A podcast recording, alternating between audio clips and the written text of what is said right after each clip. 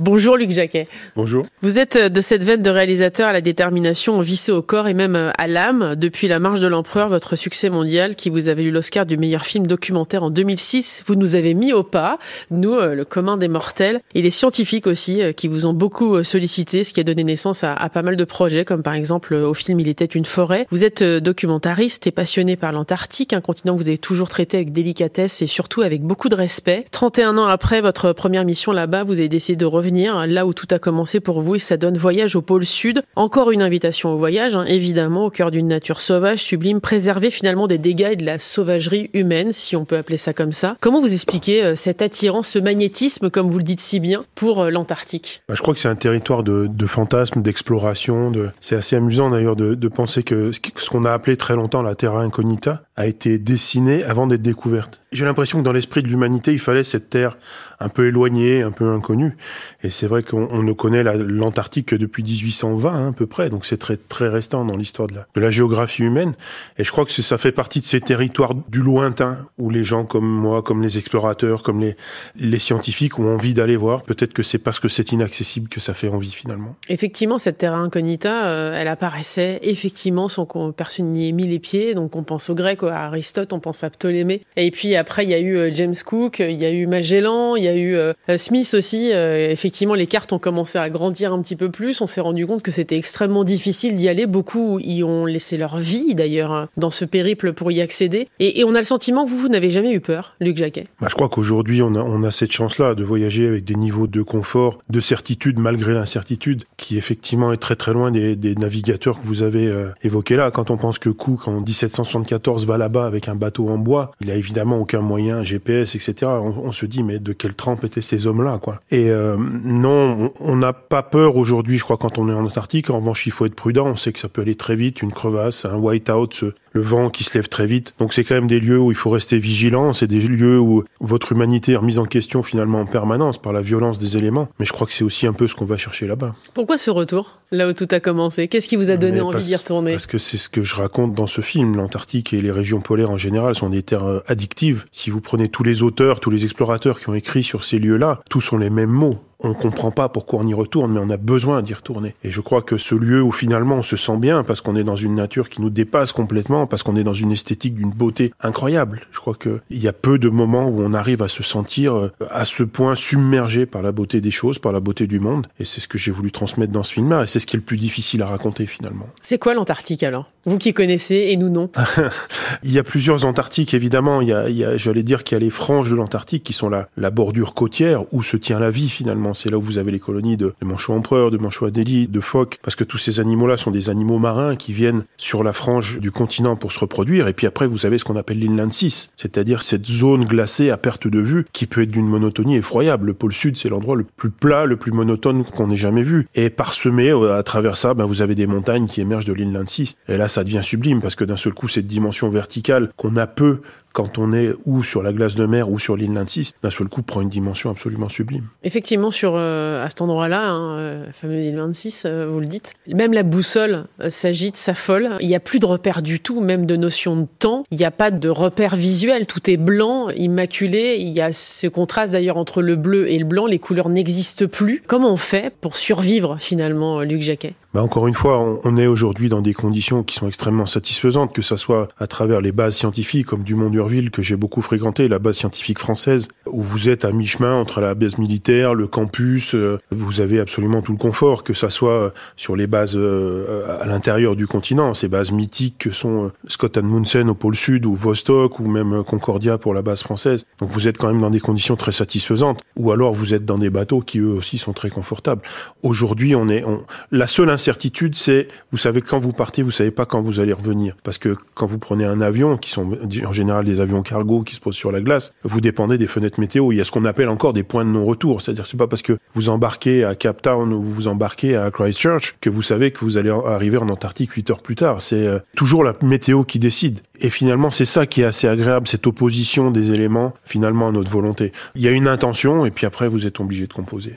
À la base, vous étiez amoureux de la nature. Dans ce documentaire, vous vous livrez hein, comme jamais. Luc Jacquet, vous nous parlez justement de comment vous étiez enfant sur les genoux de votre grand-père. Euh, vous avez toujours été fasciné par ça, attiré par ça Oui, c'est vrai que j'ai toujours été attiré par la nature. Moi, j'ai eu la chance de vivre à la campagne, dans les, dans les montagnes du Jura. J'ai eu toujours la chance d'avoir cet accès à la grande nature et aussi euh, à cet usage vernaculaire, cet usage paysan qu'on a de la nature. C'est issu de générations et de générations de gens qui m'ont précédé, qui m'ont appris à, à composer avec les saisons, avec les récoltes, avec les choses comme ça. Et je crois que j'ai beaucoup de gratitude pour ça parce que ça m'a donné un rapport à la nature assez apaisé au fond. Et j'ai le sentiment aujourd'hui que notre société a un peu du mal. On est tellement en train de s'urbaniser, tellement en train de se, de se couper de ce monde naturel qu'on perd un peu les pédales d'une certaine manière. Et je trouve que la nature pour moi est à la fois une source d'inspiration et une préoccupation majeure parce que je vois effectivement les choses qui sont en train de se dégrader, même chez nous. Hein. On parle des montagnes du Jura. Aujourd'hui, le bouleversement climatique, c'est les épicéas qui sont en train de disparaître. C'est des paysages qui sont des paysages fondateurs qui sont en train de disparaître. Et c'est fait effectivement bizarre. Et, l'idée, c'est de se dire, mais qu'est-ce que je peux faire, encore une fois, pour attirer l'attention, essayer d'inverser la tendance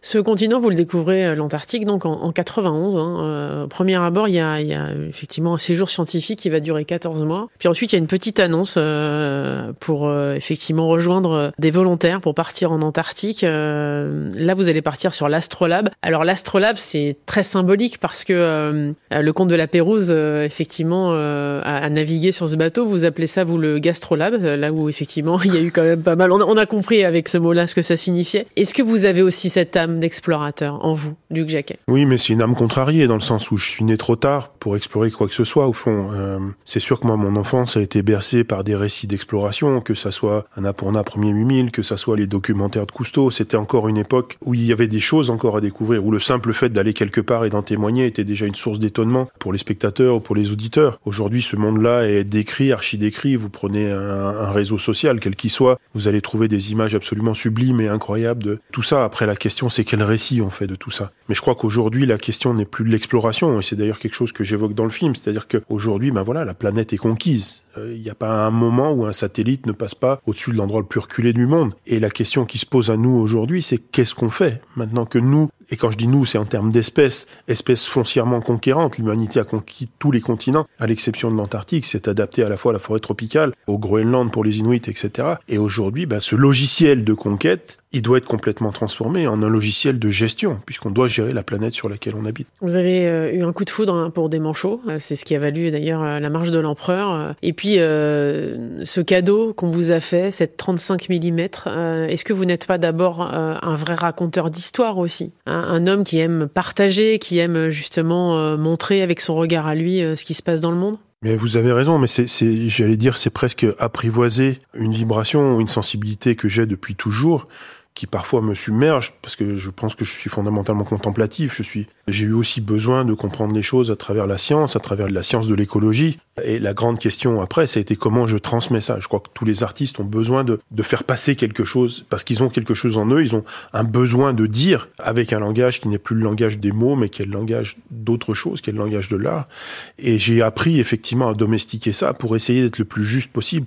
Il suffit pas de décrire pour raconter. Il suffit pas de montrer pour passer une émotion. C'est tout le travail ben, d'année en année qui n'en finit jamais puisqu'un artiste n'arrive jamais finalement à la vérité qu'il cherche. Le fait d'y retourner, est-ce qu'il y a des choses que vous avez constatées euh, des évolutions euh, dramatiques ou positives à, contrario euh, Est-ce que vous vous êtes rendu compte que certaines choses avaient bougé? Bah, Les choses bougent. Après, moi, j'ai beaucoup d'amis scientifiques, des glaciologues, des écologues, etc. Donc, je voyage pas de manière neutre. J'ai une analyse, j'allais dire, méta au regard de la connaissance. Donc, évidemment, je relis ça sur le terrain à des choses que je connais par ailleurs. Donc, j'emmène déjà avec moi une certaine manière de voir. Je suis pas neutre. Faut se méfier de l'instant quand on parle de ces grands phénomènes climatiques, planétaires, etc. Si on fait de la météo euh, au jour J, on arrive toujours à dire des bêtises finalement. Mais c'est sûr que, voilà, moi je suis alerté. Euh, j'ai un ami, Christophe Barbro, qui a quelques années euh, écrit un papier sur le fait que les manchots empereurs sont directement menacés par le bouleversement climatique. Cette année, je lis dans la presse scientifique que pour la première fois, une génération entière de manchots empereurs a disparu parce que la banquise qui le supportait n'a pas tenu finalement. Donc on est toujours dans ce même registre, c'est-à-dire que les scientifiques nous disent depuis longtemps, prédisent de manière extrêmement précise, et nous aujourd'hui, on ne peut que constater, et c'est la dimension pathétique de, notre rapport à la nature aujourd'hui, c'est on sait et pourtant on fait pas. Ce qui est fou d'ailleurs, c'est que on découvre avec vous, parce que vraiment vous nous prenez par la main, hein. vous partagez chaque moment, euh, le passage des quatre portes avec nous. On, se rend compte d'ailleurs le temps qu'on met pour arriver à cet endroit-là, ça se mérite, c'est le moins qu'on puisse dire. Puis à un moment donné, il y a effectivement quelques animaux et ils ne connaissent pas la peur. Ces sensations, elles sont incroyables, Luc Jacquet. On comprend d'ailleurs pourquoi vous allez là-bas. Bah, je pense que quand on parlait d'addiction tout à l'heure, je pense que cette dimension du, rapport à l'animal qui est sans peur, qui n'est pas sans crainte, mais qui est sans peur, euh, vous renvoie aussi à une responsabilité. Quand vous approchez des animaux qui ne vont pas s'enfuir euh, devant vous, ça vous rend d'une certaine manière adulte, parce que vous savez que vous devez les traiter avec plus de respect, autant de respect que possible en tout cas. Et cette notion d'anticiper le stress d'un animal pour pas le déranger dans son comportement est quelque chose qui est finalement assez satisfaisant. Et c'est sûr que voir un manchot empereur qui s'approche de vous, qui vient vous regarder comme ça, qui tourne un peu la tête, qui commence à entamer euh, un chant ou une danse devant vous, mais c'est le moment le plus sublime que vous puissiez connaître. Et ce sentiment d'apaisement dans la relation homme-animal, dans la relation homme-nature, c'est quelque chose que je souhaite à tout le monde. À un moment donné, on efface l'ardoise d'une certaine manière. Et, je pense qu'il y a peu d'endroits dans le monde où on peut vivre des choses aussi intenses. Qu'est-ce qui a changé euh, la marche de l'empereur et tout le succès mondial qui a suivi pour vous? Bah, c'est un drôle de truc, le succès, dans le sens, c'est quelque chose qu'on vous dit, mais c'est pas quelque chose qui est incarné dans votre vie ou dans votre jardin. C'est quelque chose d'assez difficile à domestiquer, finalement. Moi, ça m'a permis d'ouvrir des portes. Ça m'a permis de rencontrer un nombre de gens absolument incroyables. C'est une chance absolue. Tout ce que j'ai voulu faire après, c'est de me dire comment je me sers de cette chance-là, comment j'arrive à, à, finalement la transformer en une énergie qui soit une énergie positive, puisque ayant cette analyse de scientifique à la base, je me suis dit voilà comment je me sers de ça pour faire bouger les lignes et faire changer le monde au fond. L'Antarctique, c'est vraiment un, lieu de paix, vous le dites, c'est une terre de paix. Il faut en protéger la biodiversité. C'est notre avenir qui se joue là, Luc Jacquet. Bah, c'est assez symbolique dans le sens où jusqu'à présent, l'Antarctique a un statut très particulier, dans le sens où c'est le statut qui est régi par un traité qui s'appelle le traité de Madrid, où on a gelé les revendications territoriales. Pour aller très vite, il y a eu les nations qui ont découvert l'Antarctique, qui se sont euh, attribuées finalement des territoires. Et euh, plutôt que d'en faire une nouvelle guerre, on s'est dit, ben voilà, on gèle les revendications euh, territoriales et on en fait une terre de paix et de et je trouve que cet élément-là, est extrêmement important, puisque en dépit de tout ce qui nous sépare, et Dieu sait qu'il y a des choses qui nous séparent aujourd'hui, euh, malheureusement, je ne décris pas l'actualité, il y a quand même un moment où il va falloir qu'on trouve des universaux, parce qu'on a tous besoin de fondamentaux, de l'air pur, de l'eau pure, de l'espace, de quoi se nourrir, etc., etc. Et je pense que cette initiative diplomatique qui avait été prise euh, autour du traité de l'Antarctique pour moi, est un bon exemple. Il faut pas se leurrer. Aujourd'hui, il y a des enjeux absolument fondamentaux. Il y a de la compétition sur l'Antarctique, puisqu'il y a des ressources minières, puisqu'il y a des ressources de pêche. On voit qu'on n'arrive pas à protéger des aires marines protégées autour de l'Antarctique parce qu'il y a aujourd'hui beaucoup trop d'enjeux, en particulier sur les pêches. Euh, voilà, comment va-t-on faire? Ce qu'on constate d'ailleurs, c'est qu'à l'échelle de l'homme, quand le paysage euh, change, vous le dites, c'est une tragédie. À l'échelle de la nature, c'est une péripétie. On se rend compte qu'on est bien peu de choses, hein, Luc Jacquet. Je pense qu'il y a eu une sorte de malentendu à un moment donné. C'est-à-dire que quand on a commencé à parler d'écologie, en tout cas une partie des gens qui ont parlé d'écologie ont dit on va sauver les petites fleurs et les petits oiseaux. on sait bien aujourd'hui que c'est ni les petites fleurs ni les petits oiseaux, c'est l'humanité qui est en péril au fond, parce que l'humanité est un phénomène assez récent dans l'histoire de la vie sur Terre, qui va durer ce qui durera, et après d'autres prendront le relais, puisque l'évolution est ainsi faite que tout avance très très très très vite au fond. Et c'est donc bien de nous dont il s'agit, et surtout nous, c'est une chose, mais c'est surtout nos enfants. Et qu'est-ce qu'on a envie de faire de la planète sur laquelle on vit et dont on peut pas se couper en dépit du fait que la technologie peut parfois nous laisser croire qu'on peut faire n'importe quoi. Et il suffit d'aller dans des endroits comme ça pour s'apercevoir qu'on est très vite soumis à, finalement la, nature dans son acception la plus euh, primordiale. Et dans son humilité aussi, hein, parce que ça rend humble. Hein.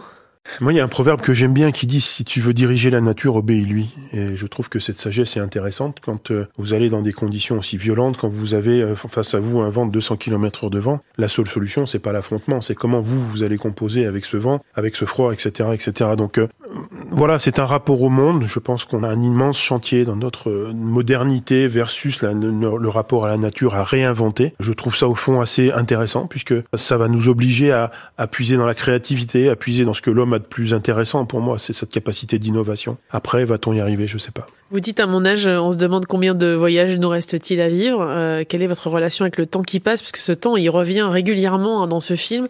Les dites là-bas, le temps a une bien étrange profondeur. Bah oui, parce que quand vous vous confrontez à des icebergs qui ont plusieurs dizaines de milliers d'années, quand vous êtes face à des éléments qui vous ramènent à une temporalité qui n'est plus la temporalité de votre vie, ni même celle de l'humanité, mais des choses beaucoup plus vastes, ça vous réduit quasiment de fait. Et ce rapport au temps, ben effectivement, il est le temps d'une vie, et, le fait d'avoir eu des rendez-vous euh, réguliers comme ça euh, avec l'Antarctique, ben évidemment, me fait poser la question de ma propre existence, de ma propre longévité, de ce que je peux donner, ce que je peux transmettre. Euh, c'est un peu dans cette dynamique-là que je me place aujourd'hui. Alors justement, vous le dites, hein, ça fait 30 ans que vous bourlinguez, que vous êtes comme aimanté à ces lieux. Euh, Êtes-vous fier du parcours que vous avez déjà accompli, Luc Jacquet? Je ne sais pas si le mot est fier, euh, le mot fier est important. Je pense que j'ai eu beaucoup de chance dans ma vie. J'ai eu la chance de pouvoir vivre de ma passion. J'ai eu la chance de voir des endroits absolument incroyables. J'ai eu la chance de la chance de pouvoir les partager. J'ai eu la chance aussi de rencontrer le succès, ce qui n'est pas rien quand vous êtes un artiste, puisque finalement c'est une validation implicite de ce que vous faites. Donc ça, je pense que c'est quelque chose qui est apaisant. Après, on n'est évidemment jamais arrivé. Je me considère extraordinairement chanceux finalement. Voyage au, pôle Sud, c'est donc votre dernier film. Euh, il vient de sortir euh, c'est une invitation, encore une fois, dans le royaume des glaces. Plus on avance, plus la glace prend le pouvoir. Ce voyage ne peut pas laisser indifférent. Merci beaucoup d'être passé dans le monde d'Elodie sur France Info. Merci à vous.